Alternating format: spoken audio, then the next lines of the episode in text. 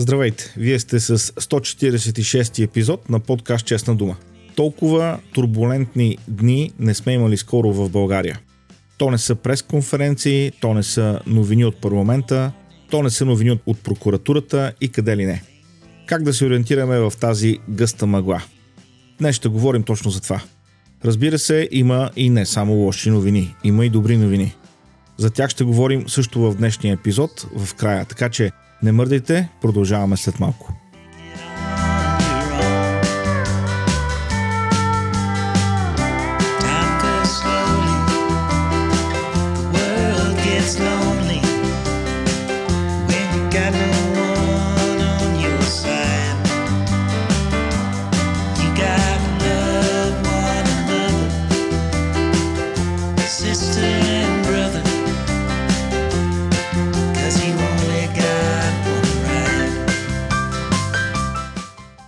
И така, днес ще се опитам да се ориентираме заедно в настоящата политическа, а защо не и съдебна мъгла. Преди това обаче, на 25 май, честита празника 24 май на всички слушатели и ви пожелавам наистина буквите, които използваме, българските букви, да не бъдат само за СМС и за съобщения, а може би и за четене на хубава литература, а защо не и българска такава, като например книгата на Георги Господинов Време обежище, която между другото два-три пъти вече поне съм цитирал в предишни епизоди. Честито и на Георги Господинов за неговата престижна награда Букър, най-добра книга за 2023 година, така че ето има и добри новини. Исках да ги кажа в края на епизода, но ето, че ме избутаха да дойдат напред, да дойдат първи, така че не съжалявам за това, защото не е лошо да говорим и за добрите новини. Всъщност в днешния епизод ще наблегна точно на това.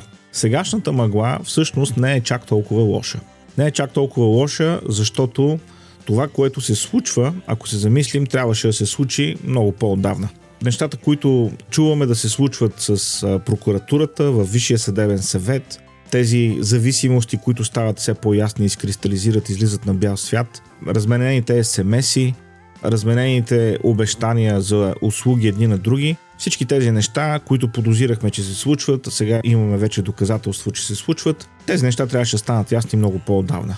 Ето, например, днес Бойко Борисов беше привикан за разпит по делото Барселона Гейт, нещо, което трябваше да се случи още преди 3 години, а всъщност то бе забавено. И сега в момента се случва така, че всички тези неща избухват заедно в едно и също време понеже не са се случвали когато е трябвало. Така че сегашната мъгла, сегашното изобилие от новини всъщност не е, не е толкова лошо и не е толкова обезпокоително. Това означава, че в системата има натиск, а и върху системата се оказва натиск, нещата да се случват. И това може би по някакъв начин изигра своята роля, за да видим една такава жертвоготовна позиция от страна на Бойко Борисов и ГЕРБ, да върнат първия мандат, да откажат да правят правителство с БСП, ДПС и ИТН, които бяха безкрайно готови да направят една такава коалиция, но ГЕРБ се отказаха, върнаха мандата и първоначално поне това, което са индикациите, тяхното изискване бе Мария Габриел да, да бъде вице-премьер и да има ротация е предложението след 9 месеца между професор Денков и Мария Габриел. Сега, това не е най-добрата комбинация, която виждаме да се разиграва пред нас, но нека си признаем, че всички останали възможности са много по-лоши. Няма как коалиция между ГЕРБ, ДПС, БСП и ИТН да е добро за България. Всички тези деструктивни сили събрани заедно ще отведат страната в а, едно много-много тъмно бъдеще. Отиване на нови избори също не е добра възможност, защото това ще остави на власт Румен Радев и неговата крайно проруска политика, която вече ни коства страшно много по отношение на нашата отбрана, на готовността на българската армия да изпълнява своите задачи, така че новите избори по никакъв начин не са добра опция. Нито ГЕРБ, нито продължаваме промяната Демократична България могат да управляват самостоятелно. Всъщност никоя партия от последните не знам колко години не е можела да управлява самостоятелно. Винаги е била нужна някакъв вид коалиция или споразумение. И в този случай се очаква да, се, да има същото нещо. Е, те подходиха по друг начин – ротационен, без коалиционно споразумение, а с консенсус по определени политики, което е възможност за съвместна работа тогава, когато между двете страни няма необходимото доверие. А доверие мисля, че няма между двете страни. Така че, моля тези, които постоянно плачат, че някой, е, някой ги е предал, че някой политик е предал своите избиратели и така нататък, нека спрат да плачат, защото това, че нещата не се случват точно по начина, по който на мен ми се иска или на вас ви се иска, не е въпрос на някаква детска игра, в която всеки получава каквото желае, а е въпрос на възможности. А в сегашния парламент това са възможностите. Няма по какъв друг начин да се получи що годе някакво управление, което да работи за доброто на България. Така че в момента нещата се движат добре.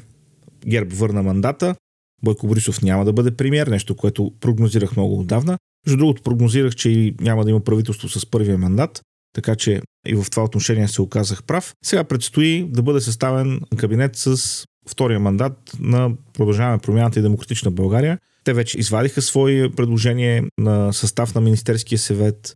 Нещата изглеждат доста обещаващи и се надявам наистина да успеят да съставят такъв кабинет. Това, което трябва да разбираме в тази ситуация е, че става въпрос не само за Министерски съвет.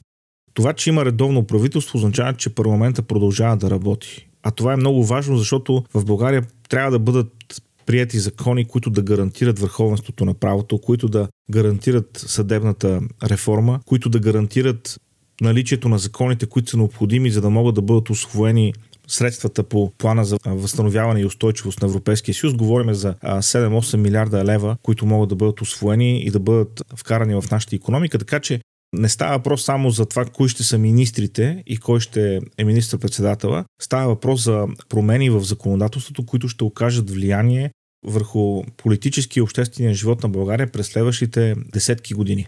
Защото нека да си признаем, че една работеща прокуратура, една работеща съдебна система, един работещ виж съдебен съвет, който в момента виждаме, че всъщност не работи, и безброй други регулаторни органи, които в момента са с изтекал мандат, не са били посочени хората, които да, да поемат своята отговорност там и да, да поемат новите мандати. Това нещо забавя работата на цялата държава, а по принцип нашата държава си работи бавно. Ако и не сме окомплектовали всички органи по подходящия начин, това означава, че държавата работи още по-бавно. Така че наличието на някакъв вид договорка, споразумение в тази ситуация, макар и да не е най-желаното от нас решение, е най-доброто възможно в момента и според мен то трябва да бъде прието. Иначе виждам много хора от различен политически спектър, които са ядосани в момента. Изключвам там разни мурзилки, почитатели на възраждане. Въобще няма да ги коментираме тези хора и техните смехотворни твърдения, но примерно наблюдавам на разочарование в известна част от почитателите или привържениците на ГЕРБ. Виждам разочарование в привържениците на Продължаване промяната и Демократична България, но пак ще кажа, смея да твърдя, че това разочарование се дължи на емоционален и малко един такъв детински наивен подход към политиката. Политиката е игра на компромис. Тя винаги е била нещо такова. Даже и тогава, когато имаш мнозинство, дори да е пълно, не се държиш по начин, който да показваш това нещо постоянно и да налагаш волята си, защото всеки политик знае, че идва време, когато не е на власт. И ако си се държал по определен начин с хората, когато си бил на власт, то това нещо ще се върне върху тебе. И може би по някакъв начин е ирония това, което се случва днеска с прокуратурата и с хората от ГЕРБ, защото онова, което те причиняваха на много хора през последните десетина години, сега започва да им се случва на тях. Започват да се повдигат обвинения на хора, те започват да обясняват как всъщност са невинни. Имам предвид Дидо фактурата, така известен, Делян Добрев, на който прокуратурата повдига обвинение за безстопанственост, най-общо казано, и щети, които са нанесени на държавния бюджет – и какъв беше неговия отговор в пресконференция? Ами, че прокуратурата прави политически преследвания и го е правила през последните 10 години. Ама къде беше последните 10 години, бе, Деляна, и когато прокуратурата вършеше тия неща срещу вашите опоненти? Защо не го каза това нещо тогава? Защо го казваш чак сега? Нещата, които се случват, по някакъв начин са и комични, защото виждаме ГЕРБ в момента да говорят повече от всеки друг за съдебна реформа което е, разбира се, иронично, предвид, че те самите бягаха от тази съдебна реформа по всеки възможен начин, до момента в който прокуратурата работеше за да обслужва техните интереси. Така че а, това нещо, а, което се случва в момента, като цяло маглата, която виждаме, може би дезориентацията, която ни наляга тогава, когато виждаме толкова много събития, които да се случват в толкова много институции, толкова много мнения, Всичко това в условията на политическа несигурност, в условията на война, която се води на, на европейския континент, сигурно води до объркване, но все пак посоката на движение е правилна и дано нещата да се развият по възможно най-добрия начин по отношение на подготвянето ново правителство на професор Денков. Толкова по тази тема.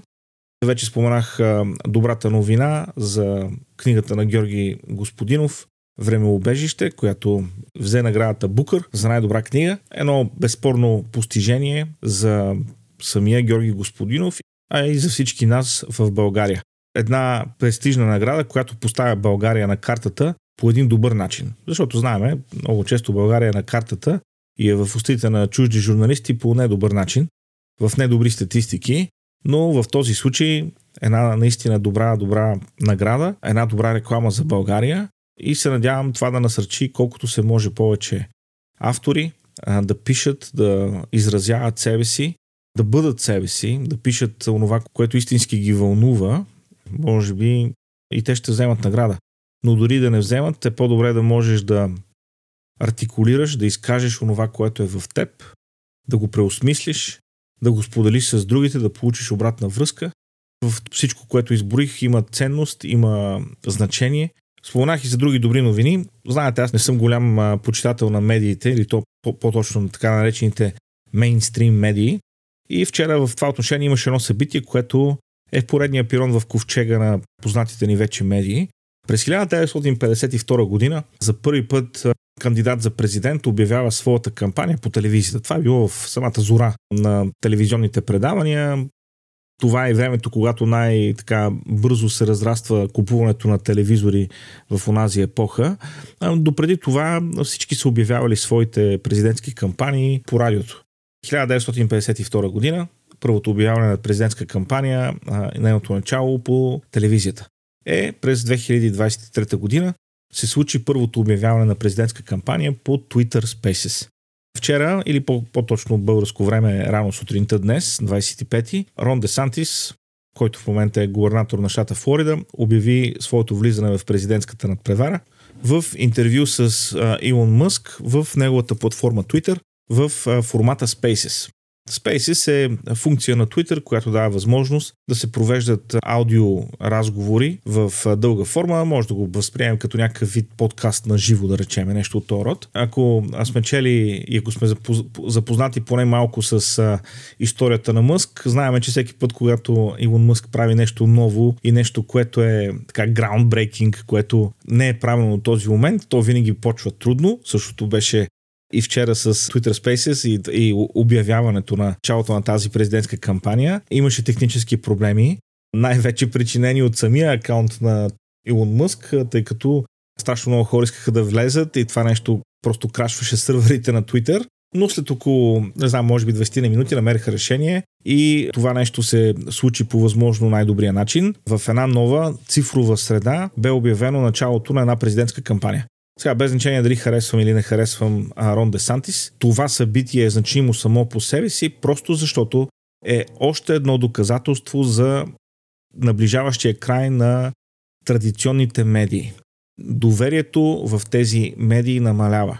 И то продължава да намалява. И то намалява заслужено, защото те изпълняват корпоративната воля на своите корпоративни господари. Те не са безпристрастни вестители на факти те самите имат мнения, които много често отсветяват новините.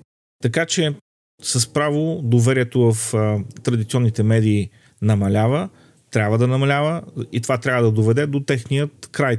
Дали ще съществуват по-нататък под някакъв друг формат, това е вече съвсем отделен въпрос.